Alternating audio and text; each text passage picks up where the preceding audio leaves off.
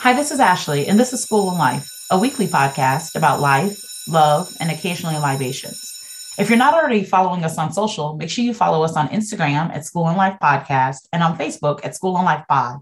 We can't wait to connect with you in our online communities. This week in Mentor Moment, I want to talk a bit about success. I've been thinking a lot about success lately, what it means, what it feels like, how I know I'm successful, or even how I know I'm not.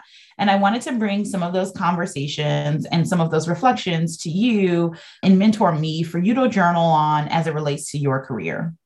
Here's what's popping up for me What is success? What does success feel like? What strategies help me be most successful?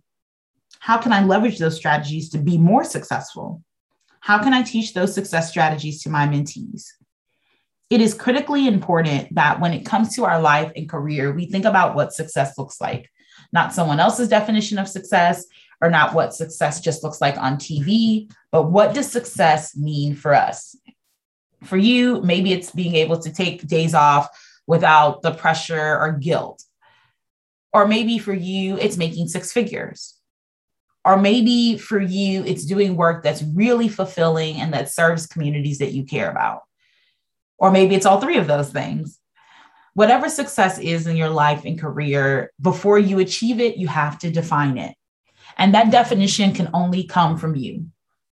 Make sure you reflect on what success means to you and how you can achieve success in your life and career today. Journal it, write it out, put it on some sticky notes, post those sticky notes on your computer, whatever it takes to make sure that you want to understand what success is and you start to build out a pathway to achieve that success is a worthwhile activity. And if you need some support in that, let me mentor you. I'm accepting new mentees right now for the September cohort, and I'm so excited to serve you and help you one, understand what success can look like in your career and learn how to leverage what you already have to get the success that you want in your life and in your career. Apply to the Mentor Me Accelerator today at mentor me.org. That's M E N T O R me.org. I look forward to mentoring you. This week in I Digress, we're talking living outside your means, or moreover, we're going to talk about lifestyle and budget and what it means to live inside and outside of your means. I think in my own life and in like my own lifestyle, one of the things that I've always desired, and actually one of the things that I have right now in my life that I'm really grateful for and that I'm literally clinging on to for dear life, is to just make sure that my lifestyle is one that centers ease. And for me, when it comes to money and like spending habits and like living the kind of lifestyle that I want, that lifestyle, a big part of that is not overthinking money decisions, not having to like think a lot about, oh, if I can take a weekend trip to visit a friend or if I can spend $50 to get a ticket to a jazz fest, right? Like I want to have the type of lifestyle that allows for a budget that is fluid as it relates to my ability to spend money and have that money allow the lifestyle that I desire. And that's really important to me because when I think about the type of lifestyle that I had when I was in debt, when I think about the lifestyle I had that when I was living outside of my means, it was really tight. It was really rigid. It was really restrictive. I had to check my budget before going to Cheesecake Factory, right? And I just never want to be in that space again. I never want to be that restricted in my budget again. I never want to be in a place where I can't comfortably pay my bills and live the kind of lifestyle that I want. And I think that that is the definition of living outside of your means when you when your lifestyle is bigger than your budget right when your lifestyle is has outgrown your budget when your when your lifestyle is not congruent with your budget. When your lifestyle has you looking like you living large and taking charge and your budget look has you look like you're scraping the bottom of the barrel. Like both cannot be true. Both are not available to you. And and if they are you're really living inauthentically. And so it really is important to me i think in my own sort of life. And i think it's important a school and life principle is to live well right So focus on your life your love and your libations but you can only do that if you're doing it within a budget that matches your lifestyle And it's interesting because I think that sometimes people assume that means like, oh, if you're not making a lot of money, that means you have to live cheaply or whatever. And if you're making a lot of money, you can live lavishly. But that's not necessarily the case.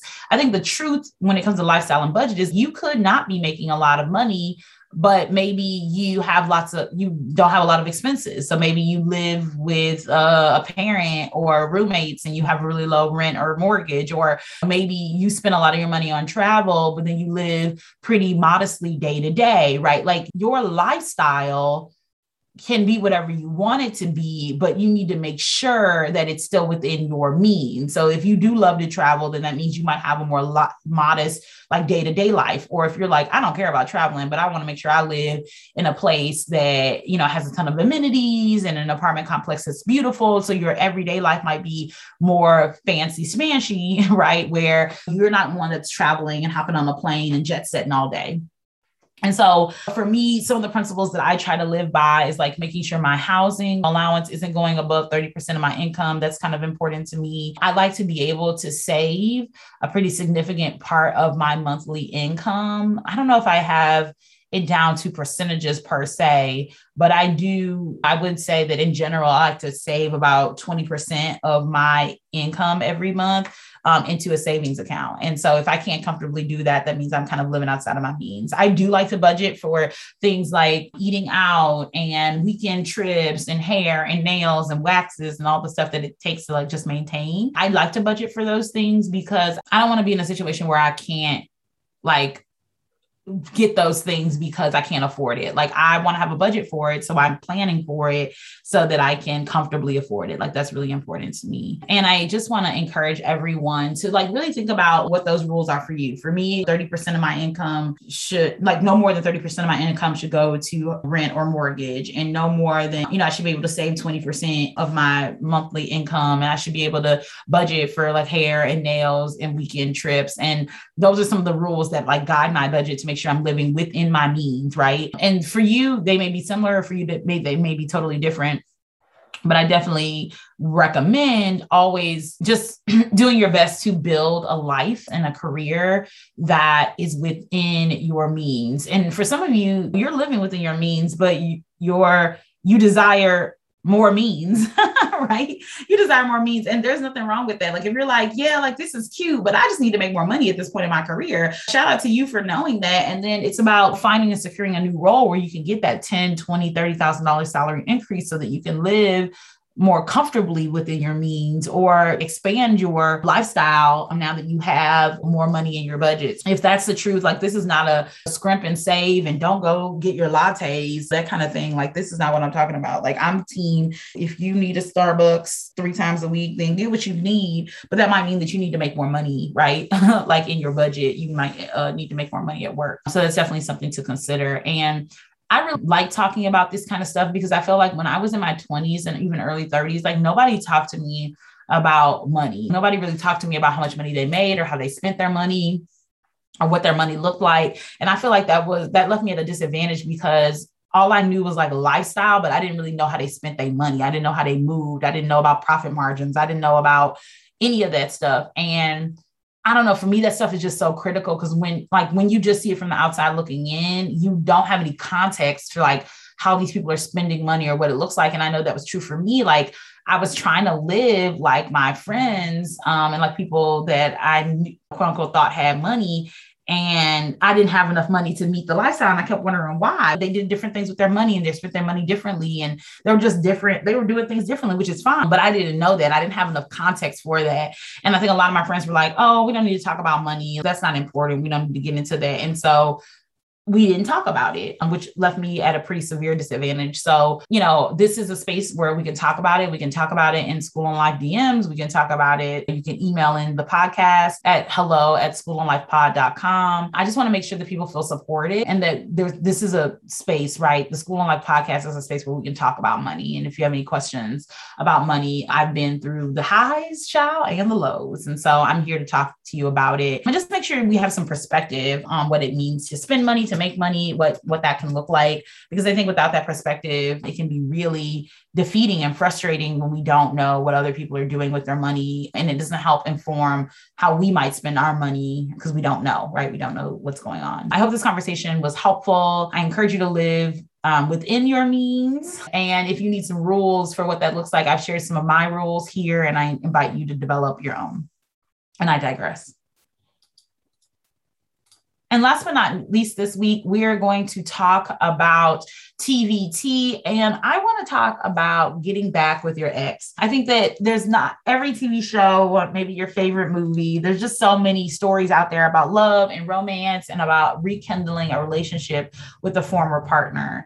And as a girl who has spent too many years being in relationships where there was lots of back and forth with the ex, I can definitely tell the stories of good and bad of like getting back with an ex. But I just kind of am seeing a lot of it in the TV shows that I'm watching right now. And yeah, I just want to kind of talk about what I was seeing and talk about I guess, signs of if you should or if you shouldn't get back with the ex. So one of the things that is coming up for me is um, on Queen Sugar. So Queen Sugar debuted its most recent season over the last week, and it looks like Charlie might be getting back with her ex. And yeah, I don't know, Davis is his name. And it's just so interesting because their relationship was pretty volatile, right? Like he cheated he had a child outside of their relationship. She was publicly kind of humiliated and embarrassed. So it was a big it was a big deal, right? Like it was a big embarrassment. It was a big breakup. It was a, it was really traumatic. But they've still been trying to actively raise their son and support him, and he's kind of been in and out of her life. But now it looks like things are being rekindled, and they may be getting back together after he cared for her when she had COVID. And yeah, I don't know. It's just really interesting to watch. It's really interesting to see. And I think Davis is definitely displaying all the signs of like why you would get back with your ex. Like, you know, he's definitely supportive. He's definitely loving on her. He's definitely showing up for her in meaningful ways. So that's definitely important. But, you know, that breakup was public and traumatic and messy and she's talking about going deeper into politics and is does he have a good enough reputation for her to do that well i mean it's just oh, just so many considerations. And I think when you're thinking about getting back with the ex, you can't just think about the now. You really do also have to think about like its long term implications. And in her case, the public eye really matters if she's thinking about going deeper into politics and raising her public profile, like rekindling a relationship with the ex who publicly embarrassed you, like shout out to Hillary Clinton, can be damaging to your own reputation. So, yeah, like it's just really interesting to see the characters grapple with this and and yeah, I'd be interested to know you all's kind of like perspective on getting back with an ex? Is it always a no after cheating or after a bad breakup? Do you is is redemption um, and reconciliation possible with an ex? What are the rules? What would an ex have to do to get back with you? Like, how does that look? What does that mean? I'd love to just dive into this conversation with you and dialogue on getting back with the stories that TV portrays and maybe some of the things that aren't showing up in TV that you absolutely have to consider if you're considering getting back with an ex. So let me know what you think about um, that topic. I'd love to dive more into it. And thanks so much for listening to this week's episode. As a reminder, be sure to follow us on social social so we can connect and build community online. And then don't hesitate, ever hesitate to send in questions to School and Life. You can send them to hello, H E L L O, at schoolandlifepod.com. You can send episode topic requests. You can send in questions. You can send in what you're watching on TV and what you want to hear us talk about, and maybe watch too and talk about. So send all that in to hello, H E L L O, at schoolandlifepod.com com and we look forward to connecting with you in a future episode. Thanks so much for listening. School's out. Class dismissed.